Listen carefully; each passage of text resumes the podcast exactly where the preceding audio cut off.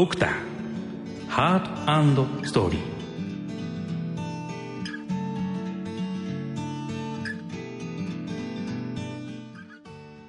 ご機嫌いかがでしょうか？新年2回目の放送になります。ドクター DJ みやびこと循環器内科医の渡辺マスターです。この番組は脳卒中と循環器疾患に焦点を当てた医療情報番組です。今回はですね遺伝性不整脈に焦点を当ててお送りしてまいります。ゲストは日本医科大学、えー、循環器内科学分野教授の清水渉先生です。清水先生よろしくお願いいたします。はいよろしくお願いいたします。えっ、ー、と前回ですね、えー、12月21日放送の出演では循環器疾患の概論についてですね、えー、様々ご解説をいただきました。で、今回は特に先生のその、えー、不整脈の専門、さらにその中の、おまあ、ドストライクというか専門のドストライクのですね、遺伝性不整脈について、えー、ご解説をいただこうと思います。それではドクターハートストーリー、進めてまいります。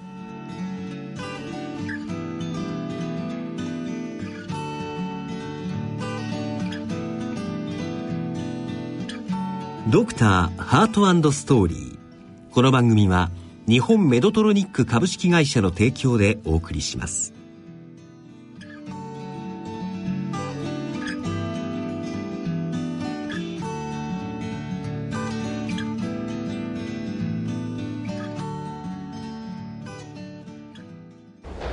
ねえねえお父さんメドトロニックって知ってる？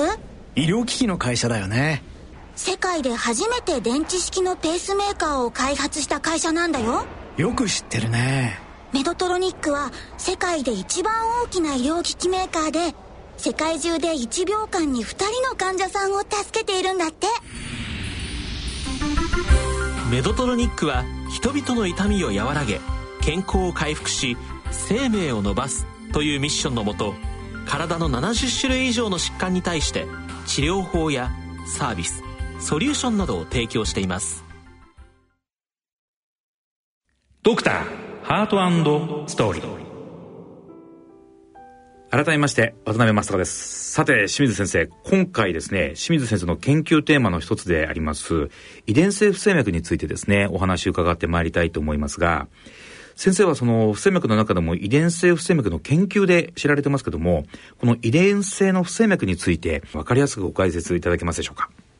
はい、えーまあ、あのまず遺伝性不整脈をちょっとお話しする前に、まあ、心臓っていうのがどういうふうにして、えーまあ、興奮して収縮しているかということをお話ししたいと思います。はい、あの心臓の、まあ、筋肉ですね。心筋細、はい、心筋っていうんですけども、まあ、この心臓っていうのはえー、まあ一つ一つの心筋細胞が連なって、はい、まあ、心臓の筋肉になってるわけなんですけどもこの一個一個のあの心筋細胞には、まあ、イオンチャンネルといってイオンチャンネル、はい、まあ、イオンが流れる、まあ、そのイオンというのは、まあ、ナトリウムイオンとかカリウムイオンとか、カルシウムイオンがあるんですけども、まあ、これが流れるイオンチャンネルっていうのがあります。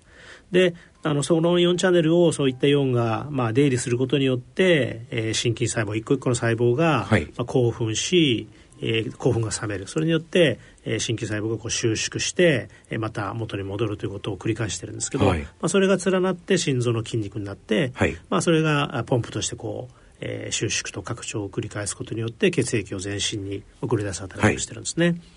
でこの遺伝性不整脈っていうのはこの心筋細胞のえー、このイオンの流れに関係するこのイオンチャンネルに、まあ、主に関係する遺伝子があるんですけども、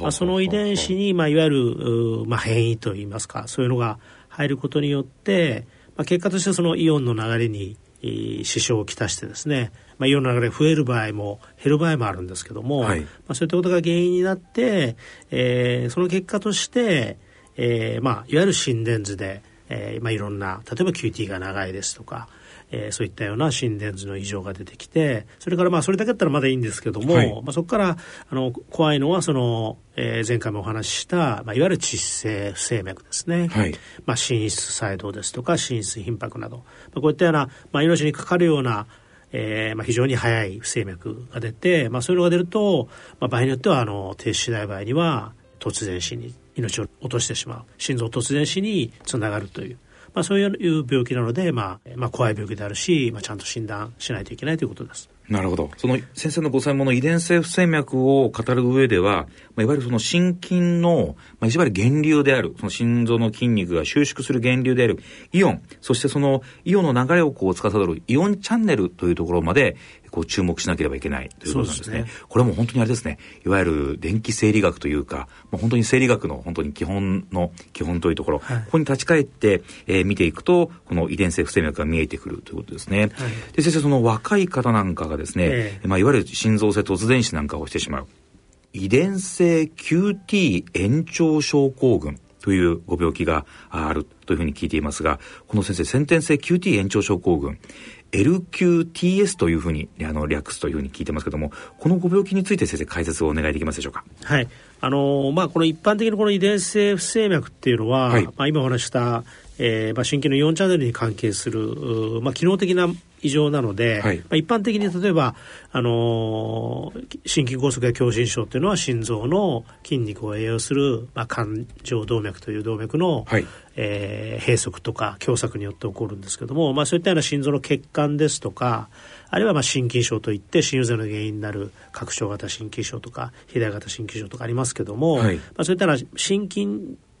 の筋肉そのものに肥大が来たり拡張が来たりするような、はい、まあ、そういったところにはまあ異常はなくてですね、ほうほうまあ、あの経済学的には例えば心臓の超音波検査なんかをやってもまあおおむね正常なことが多いんですね。なるほど、なるほど。で、もう一つ大事なことは、この、まあ、一般的に狭心症ですか、心筋梗塞、あるいは心不全というのは、やっぱり高齢者にえー、走って発症することが多いんですけど。そうですね。一般的なこの循環器疾患というのはですね。はい、まあ、今からお話しするその先天性 QT 延長症候群というのはもうあの生まれた時から中にはえー、不整脈を起こす患者もいますし、まあ、あの遺伝が関係するわけですから、まあえーまあ、本当に生後赤ちゃんの頃から、えー、あるいは若い時期から発症することがえー、比較的多い病気です。なるほど。で、えー、っと、まあ、この病気についてお話しますと、はい、まあ、読んで、これも読んでる情報とかなんですけども、まあ、いわゆる QT 延長症候群ですから、QT、はい、QT っていうのは、あの、心電図の、えー、指標でですね、はい、あの、心電図には、の、心室の興奮は QRS っていうのが、として表されてその後 T 波といって、心臓の興奮が冷める、えー、時期があるんですけども、はい、そのちょうど QRS の始めからその T 波の終わりまでですね、はい、まあ、これが、えーと、正常では大体0.44秒というのが正常ははそれ未満が正常なんですけども、まあ、これが伸びてる、まあ、いわゆる QT 延長ですから、えー、そういう心電図で QT 延長という異常があるというのが、まあ、あの一番、まあ、大事な所見ですね。なるほど。でそういう方で、えーまあ、これも QT 延長だけでは別になんともないんですけども、はい。まあ、いろんな、えー、誘因が原因となって、えーまあ、トルサード・ポアンというトルサード・ポアン。ちょっと聞き慣れない、はい、これフランス語なんですけど、はい、トルサードっていうのはツイストっていう意味でですね。なるほどなるほど。竜巻みたいなことですね。そうですね、はい、ポアンっていうのは、まあ、汽船っていう。ポアンはい、えーまあ、要するに汽船を中心にこうえー、QRS の軸がこううねるみたいななるほどなるほど、えー、ことからトルサード・ポアンっていうこれフランス語なんですけども、はい、まああのやはり危険な不整脈で、えーまあ、それからまあ場合によってはその最終的にあのいわゆる窒息性の心室細動なんかにつながって移行して、まあ、止まんなきゃ場合によってはそれ突然してしまうとまあ、いったようなことで、えーまあ、注意しないといけない病気です。で、この、いわゆるその、QT 延長症候群の前に先天性がついてますから、これはもう完全なる、この遺伝の病気というふうに思っていいんでしょうか？そうですね、まあ、一応あの、えー、先生で QT 延長症候群というのは、まあ、今遺伝子診断というのが、はい、まあ、非常に、まあ、もう普及していてもうこの遺伝子診断この病気に関してはあのもうえー、2008年ですかね。もう今からもう15年ぐらい前に保険診療になってるんですね。はい、そうですね。はい。まあ遺伝診断で、えー、まあ確定診断することがもう今できる時代になってます。その遺伝子診断っていうのはどのように具体的にはあのやるんでしょうか？はい、これはまああのちゃんと患者さんあるいはご家族に同意をいただいた上で、はい、まあ血液を、えー、まあ少しえー、採血させていただけば、まあ、それから DNA を抽出して。でできると、ね、そうですね。はい。えー、DNA 抽出して、はい、まあ、えー、まあ、昔は、あの、三画法という方法でやってたんですけど、はいはい、今はもう次世代シークエンサーといって、はい、それにかけるともうあれ家族の遺伝子が一気に測れるような時代になってますんで、まあ、そういったものを用いて、えーまあ、遺伝子に原因と、まあ、考えられている遺伝子に変異があるかどうかを見るという検査ですね。なるほど。それでこの遺伝子シークエンサーという新しい手法が開発されたということですけども、その以前はもっともっと時間がかかったんですかね？そうですね。もう今はもちろんその機械にかけさえすれば、はい、もう本当にすぐ結果は出ますけども、まああの、やはり、検査できる施設が限られていたり、まあ一応あの、えっと、今、あの、まあ SRL みたいなところでもできるんですけども。一般の,、まあその検査会社でもできる、ねはい、できるんですけども、まあ、少しあの検体出して結果返ってくるまでにやっぱり少し時間が。どのくらいかかりますか先生？えっ、ー、とですね、まあ、一般的にという。一般的にそうですね、まあその混み具合とかにもよるんでしょうけど、はいやっぱりまあ、あの数週間ぐらいはかかるんじゃないですかね。じゃあその、普段の受けてる血液検査のように、受けた翌日とか、あまあその1週間とか、そういうタイムコースではなくて少し時間がかかるということです。これそれで費用は、あの、先ほど保険のお話もありましたけども、これは保険でも収載されているんでしょうか？はい。えっと、一応これ、えっと、まあ、保険点数が今8000点ぐらいだと思いますから、まあ、8000円ぐらいの検査なので、まあ、3割負担だったら2万4000円ぐらい、えー、だったと思います。ありがとうございます。はい、で、先生、その、いわゆる遺伝子の型をですね、診断することに、どんな意味があるんでしょう、先生？はい。えー、っとですね、まずあの、もちろんこの先天性 QTH 食というのは、やはり、まずはやはり、えー、最初は臨床診断ですよね。はい、はい。で、臨床診断するには、えー、まあ一番大事なのは心電図。心電図。の QT の延長があることで、あ、なるほどなるほど。あるこれが一定以上伸びていること、はい、まあ、先ほど言いました正常が0.44秒なので、はい、えー、まあ、一応0.48とか、はい。えー、0.5ですね。以上伸びているような場合はもうかなり疑いが強くなります、はい。まあ、こういう QT 延長に加えて、はい。まあ、あとはやはりあの、えー、先ほど言ったトルサードポアンというのが起き実際に起きて、はい。えー、それで湿疹を起こしたとかですね、はい、でやはりこの、えーと、遺伝性があり関係しますから、はい、あの家族歴があるんですね。同じように倒れた家族歴。はい。まあ、こういうようなものをこう総合的に、まあ、点数化して、えー、臨床診断する方法があって、はい。えーまあ、そういうことによって臨床診断をまずします、はい、でもうこれ臨床診断9点長症候群が、えー、間違いないということになれば、まあ、先ほどお話した遺伝子検査をするんですけども、はい、今遺伝子診断率っていうんですけども、はい。えー、これはもう、えー、大体75%ぐらい。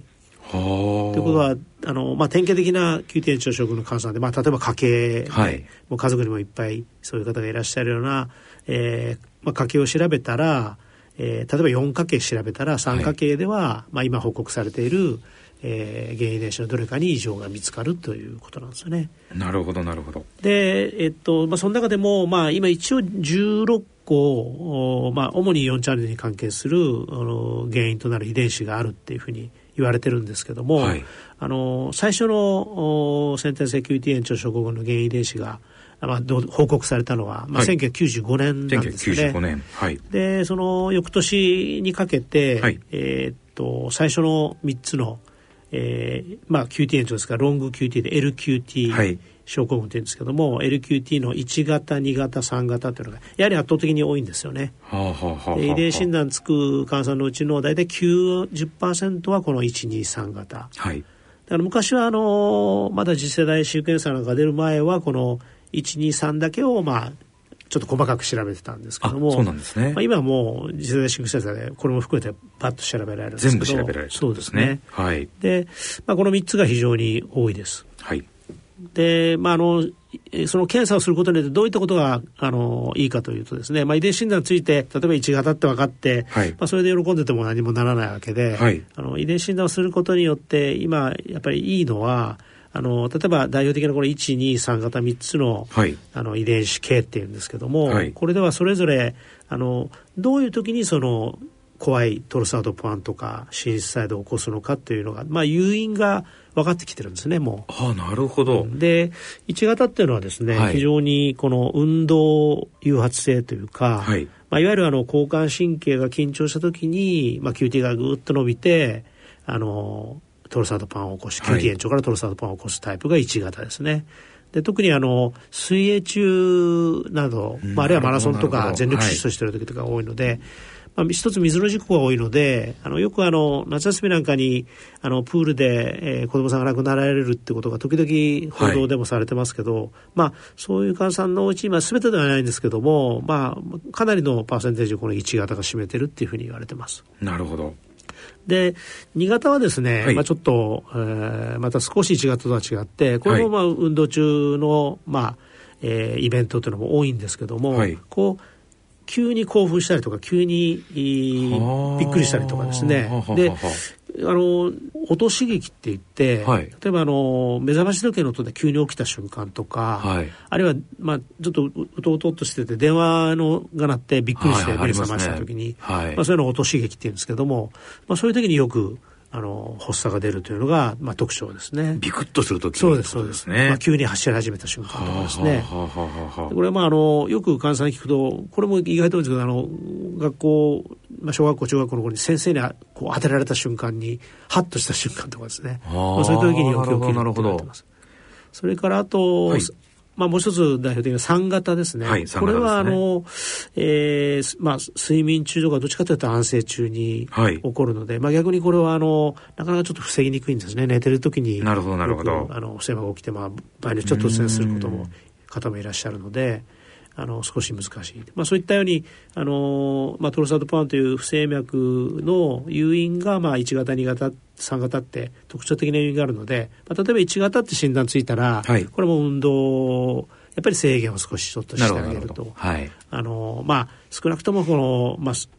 あの足の届かないところで水泳したり、まあ、遠泳をしたりとかですね潜水したりとかそういうような制限はしてあげないといけないですし、まあ、2型だったら、まあ、例えば本当にあの目覚まし時計使わないようにしてなるほど起ほどきる時はお母様が起こしてあげるとかですね、まあ、そういうことも本当にあのちゃんと生活指導でしてます。なるほど。先生、あの、遺伝子系をですね、あの、しっかりともう、あの、弁別することによって、まあ、その、いわゆる生活の仕方とかにもですね、あの、注意が払えるというお話をお伺いしました。先生、それ以外に内科的な治療、つまりお薬なんかにも何か、あの、え違いがあるんでしょうか？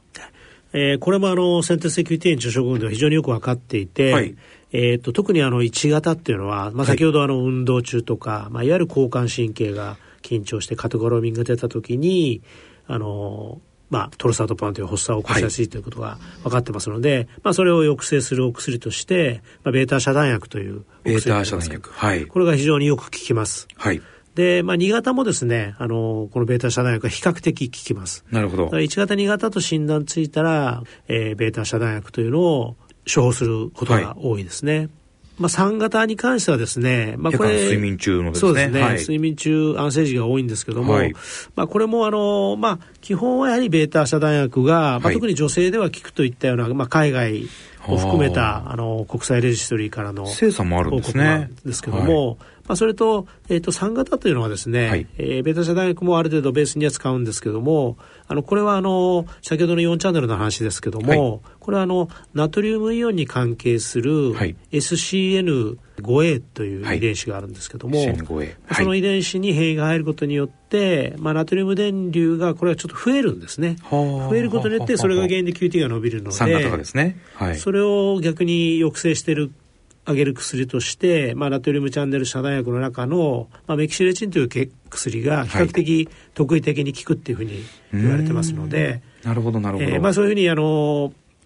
少なくとも123という遺伝子系があの診断で分かったら、まあ、理論的に効く薬が今分かっているといったようなことになります。ありがとうございます、先生。ベータ遮断薬もメキシレンも、まあ、いわゆる我々循環器内科医が一般的にあの手にすることのできるお薬ではありますけども、まあ、こういったあの治療を実際行うには、やはりその遺伝性のお不整脈に、まあ、あの、明るいというか、あの、専門の先生のところでやるべきということですね遺。伝性不整脈っていうのはやはりかなりちょっと専門的な知識がありますし検査も今あの外注でもできるようになってますけどもやっぱりその結果の解釈というのはやはりなかなかあの一般の先生では循環器の先生では十分には、えー、とそれを活用することできないので、まあ、やはりあの、えー遺伝性不整分にある程度専門の先生に、えー見ていただくという必要があると思います。ありがとうございます。で、先生、実際にですね、まあそういったベータ遮断薬ですとか、まあメキシレチン、こういったお薬を使ってもですね、なおかつ、そのいわゆる、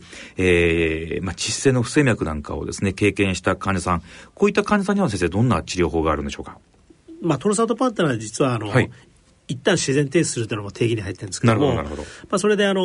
止まれば、まあ、失神なんかを起こして、まあ、その後意識は持ったりするんですけども、はい。まあ、そこから本当にあのし先ほどの心室細動ですね、まあ、知的生命の心室細動に移行してしまうとこれはなかなか電気ショックをかけないと止まらないので、はい、まあ、そういうのに移行すると、えーまあ、本当に突然死につながってしまいます。はいで、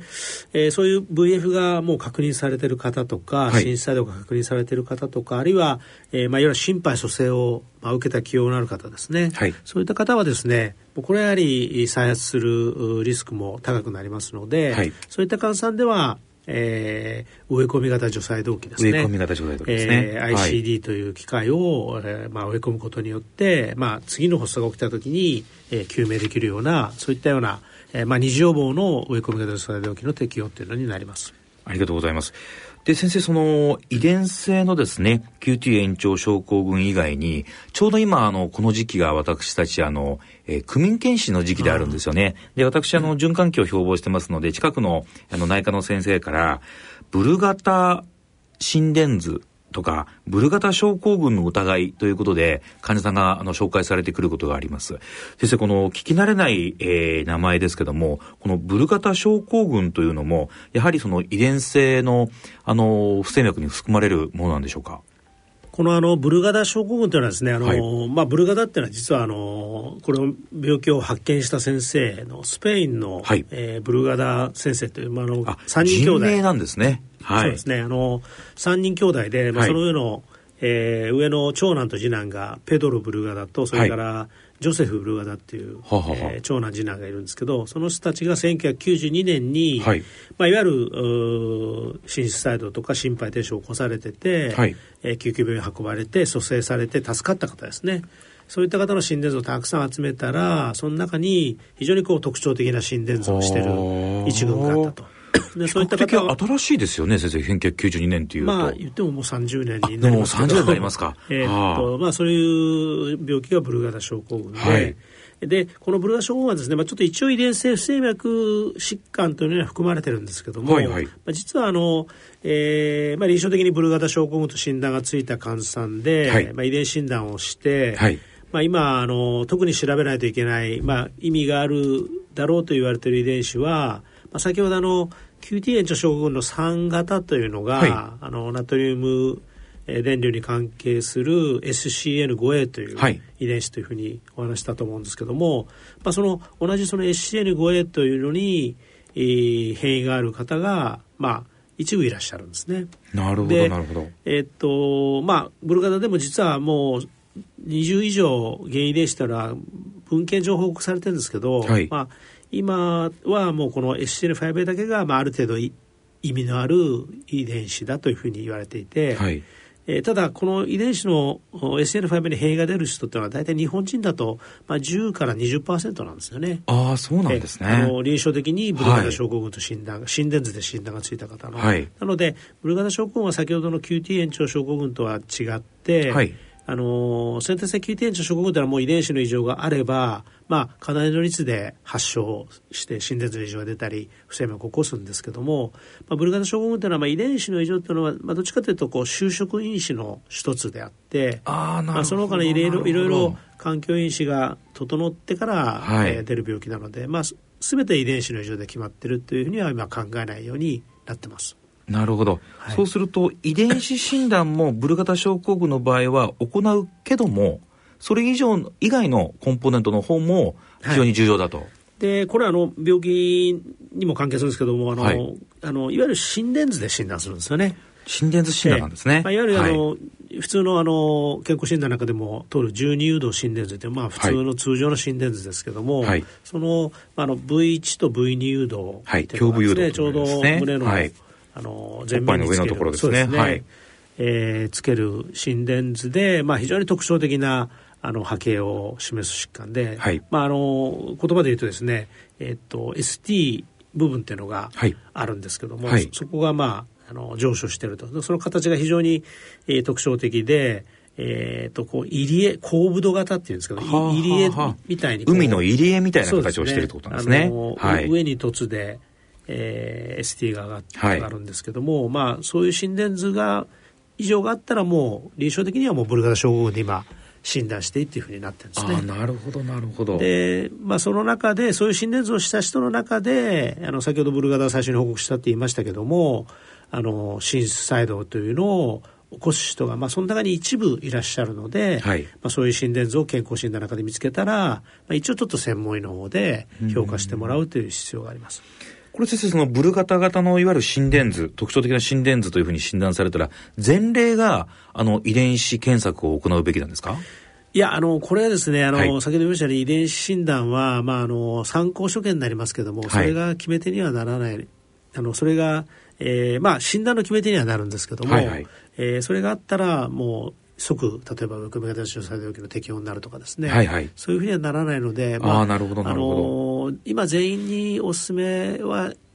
してないですね。なるほどなるほど。一つは、あの、先天性 QT 炎症候群と違って、このブルガダ症候群の遺伝子だとは、まだ保険診療になっていないので、あなるほどなるほど。患者さんの自己負担になってしまうんですね。なりますんで、はい。まあ、そういう意味ではあの例えばもう本当に心室細動が確認されて、はいえーいる場合は例えばやっぱり家族もご心配でしょうからあもし遺伝子のそのその心室細動を起こしたご本人、えーに遺伝子の異常があれば家族を調べるということもできますので、まあ、そういう意味ではやることがあるんですけども、まあ、あの先天性急転症候群みたいに臨床診断がついた人にはもう必須の検査ではないですね。ないということですね。まあ、そうそうすると、先ほどのいわゆるロング QT 症候群、いわゆる LQ、えーえーえーえー遺伝性の QT 炎上症候群とは、その遺伝子診断の立ち位置が少し変わってくる、ねということなんですね。で、先生、そのブルガタ症候群には特にその、いわゆる失神の起用ですとか、あるいはこう意識が遠のいてしまうようなそういう症状、こういったものの、まあ、いわゆるう臨床における、まあ、その症状の聴取というのが非常に重要というふうに聞いていますけども、はいこれは先生、あの、間違いないんでしょうか？はい。まああのまあ、その前にちょっとべ病気のお話をもう少ししますと、はいす。えーっと、急転症症候群っていうのは、あまり精査というか、はい。男性と女性の比率って大体、えー、50%、50%なんですけども、はあはあはあ。このブルガダ症候群っていうのは、はい。まあ、圧倒的に男性に男性に多い。で特に日本を含めたアジアはい。地域では、大体もう9割以上が男性に発症。90%が男性なんですね。だからまあそこも、そういうところもですね、あの、い普通遺伝子の異常、遺伝性不整脈ですと、あの、あまり精査ってないんですよね。なるほど、なるほど。本当は、あの、優性遺伝だと50%で遺伝するので、はい男女差はないはずなんですけど、まあ男性においてはやはり、その男性に関係する男性ホルモンとか、んまあそういったものも関係していると言われているので、まあそういう意味でも、あの、遺伝子だけが決めてる、えー疾患ではないということなんですけども、はいまあ、男性に多くて、それからその致死的な不整脈ですね、まあ、しあのブルガダの場合は心室細動なんですけども、はいまあ、これが起きる、まあ、初めて起きる初発年齢というのは大体40代ちょっと、40代前半なんですよね。なるほど。なので、これもあの、QT 炎症候群というのはもう、もう生まれてすぐ、あの、トロサートパンを起こす人はいも多いんですけども、あの、まあ、30代から40代、まあ、いわゆる特に40代壮年期と言われるそう年齢ですね。40代前半にはい。起こすというのは、まあ、その頃になっていろんな条件が揃ってきて、えー起こる、あの、VF を起こすんだろうというふうに言われてます。はい。で、あとは、あのーその発作、VF 起こるのがですね、はいこれもあのやっぱり夜間睡眠中とか安静時なんですね。はあそうなんですねので、まあ、夜間突然死をする、まあ、いわゆる40代、30代、40代っていうと、あの日本で昔からぽっくり病ってありましたねと思うんですけど、はいまあ、朝起きたら朝起きたら冷たくなってるっていうはいあの男の方が突然するという病気のあの、まあ、少なくとも一部というか、まあ、かなりのパーセンテージはこのブルガダが原因というふうに今は考えられてます。なるほど。で、実際先生、このブルガタ症候群というふうに診断されて、まあ、例えばその、えー心肺停止ですとか、そういったことがドキュメントされて、まあ、運よく救命をする。こういう方の場合には、どういう治療法に結びつくんでしょう？はい。あのーもう一旦ですね、その心室細動。はい。を、まあ、たまたまあの、まあ、40代ぐらいですから、大体あの結婚されてることが多いので、はい。まあ、夜間に、えーまあ、うめき声を上げた上げたりとかですね、はいまあ、しあの失神したりして、はい。えーまあ、そういうのを例えばたまたま奥さんが発見して、まあ、非常に運よく、えー蘇生をできて蘇生ができた。はい。まあ、助かって病院に来て、はい。まあ、いわゆる九死に一生を得たってやつですね。はい。そういう方というのは、あの、一旦心室細動を発症して、心電図がそういうブルガダ用の心電図をされているという方は、まあ、これはもう、あの、非常に再発率が高いんですね。大体年間の再発率が10%前後って言われてですね。ですから、まあ、そういう方は、一度心室細動や心肺停止を起こされた方というのは、毎年10人人に1人ずつ再発していくわけですね。なるほど。なので、そういう方はもう本当に、その、植え込み型除細動器 ICD の、まあ、絶対適用。まあ、クラス1適用という例になるので、まあ、悪いこと言わないから、もう入れなさいということで、でね、まあ、もちろんそういうことは、そういうのを経験した方っていうのは、まあ、まあ、普通入れて、まあ、今まで私ももう何百人で見てますけど、はい、を起こされてた ICD 拒否した方は一人もいないので、なるほど。これはもう非常に治療が簡単なんです。もう ICD。ブル型症候群で一度でも VF、まあ、つまりその窒性の不整脈、心肺停止などを経験された方は、この、えー、突然死の二次予防目的に植え込み型除細動器を入れる。こういう治療になるということですね。非常にシンプルですね。まあ、これはもう世界共通で、通まあ、誰も疑わない、えー、確実な治療法なんですけど、まあ、問題はですね、はい、あの先生が先ほどおっしゃってた、えー、今健康診断のシーズンとおっしゃいましたけども、はい、健康診断で、まあ、比較的この典型的なブルーガダ用の心電図が発見されて、はい、まあ、二次検診に回ってきて、はい、UI が、まあ、これが問題でですね、はいはい、で、えー、患者さんいらっしゃってやっぱり今の今まであの意識なくなったことがありますかとか聞くわけですね、まあ、今失神がありますか、はい、でそういうのも全くないと、はい、全く一度も倒れたことないという人が困るんですね一番。そうですね。中にはよく聞いてみたらまあいろいろ失神も状況にもよるんですけどもやはり倒れたことがあるとい。うような方もいらっしゃいます。でなので、えー、まあ大体ブルガー症候群を扱う時にはまあ、先ほど言ったもうすでに心細動や心肺停止を起こされた方これはもう非常にもう治療は ICD、はい、いいんですけども、まあ、たまたま検診で見つかって全く無症候の方それからよく聞いたら失神がある方という、えーまあ、3つに分かれるんですけど、まあ、失神がやっぱある方はですねやはりえー、その後フォローアップしていくと大体まあ、0.5から2%ぐらい、はい。えーまあ、その後に、まあ、本物の心細動を起こすので起こすんですね。これやっぱりちょっと要注意で、は場合によっちゃ含めた除細動を入れることなんですけど全く全く無症状の方ですね、はい、そういう方はですね本当に0.3から0.5%なのでなるほど。まあ200人から300人に1人ぐらいしか例えば機械を入れたとしても作動しないわけですね。なるほど。なのでそういう方はやはりちょっといろいろいろな、まあ、検査をして、まあ、リスク評価をして、まあ、中にはやっぱり場合によっちゃその、まあ、例えば家族歴があるとかですね、はいはい、まあ、そういったようなことをいろいろあるいはカテーテル検査をして非常に簡単にあの審査とか言わせされたりとかですね、まあ、そういったことをいろいろ複合的に判断して、えー、まあ一時予防になるんですけども一時予防のまあ、植え込み型除細動器の適用を決めているということですね。ありがとうございます。えー、先生にはですね、えー、先ほどからですね、えー、遺伝性の不整脈、特に先天性 QT 延長症候群、それからブル型症候群について詳しくお話をお伺いしてまいりました。なかなか先生、やっぱりこの遺伝性不整脈についてですね、まとめてお話を聞くことって、僕ら循環器内科医でも、やっぱりその、専門医試験なんかが終わると、えー、なかなか機会がございません。で、一般の、まあ、その C の内科の先生なんか特にですね、えー、こういった機会がなかろうかなと思うんですけども、まず疑わしきものがあった場合は、やはり専門医の方に、えー、ご紹介いただくというのがよろしいスタンスなんでしょうか？はい。あのー、まあ、特にあの入り江用の、まあ、高部度型、はい、これタイプ1のブルガダ心電図なんですけども、はい、まあ、そ明らかなあのそういうタイプ1の、えー、高部度型の心電図がある場合はやっぱりちょっとあの不整脈の、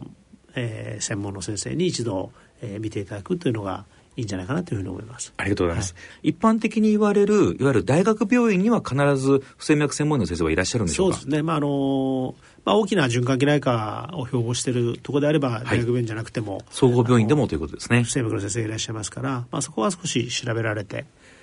えー、なるべく不整脈の専門医の先生に見ていただくのがいいんじゃないかなというふうに思います。ありがとうございます。えっ、ー、と、そうすると、この不整脈の専門の先生っていうのは、今先生がその理事長をやられている日本、えー、不整脈心電学会、この専門医の先生ということで申しますと、大体日本全国にどのぐらいの数いらっしゃるんでしょう？はい、あの、えー、不整脈専門医というのが今全国で、えー、1400人ぐらい1400人ぐらいですね。ので、はい、あの、大きなえー、病院ですが大学病院には必ず不整脈の専門先生いますので、まあ、そちらの方にご紹介いただければというふうに思います。ありがとうございます。この放送はあの全国放送でございますので、まあ、全国の都道府県の皆様1400人の先生いらっしゃいますので皆様のお住まいの地域にもですね必ず不整脈の先生がいらっしゃいますのでどうぞご安心いただければと思います。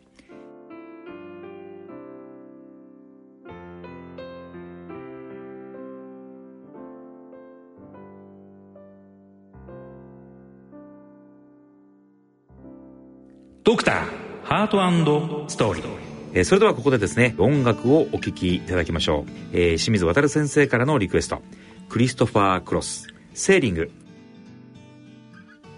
なおポッドキャストなどの音声配信サービスでお聞きの皆様は著作権の関係で音楽をお聴きいただけませんのであらかじめご了承ください。ドクターハートストーリーそろそろお別れのお時間です先生あの2週にわたってですね非常にあの分かりやすく循環器全般のことそれから不整脈、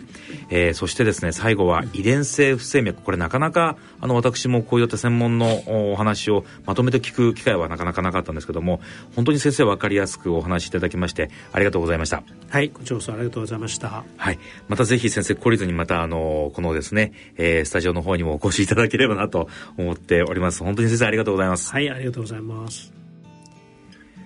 番組では皆様からのご意見ご感想をお待ちいたしております。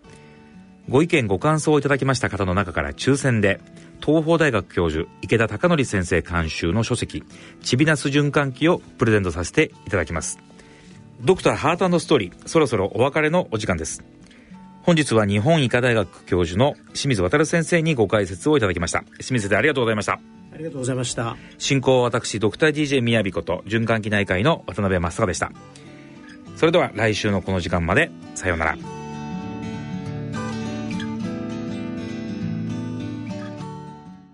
ドクターハートストーリー。この番組は日本メドトロニック株式会社の提供でお送りしました。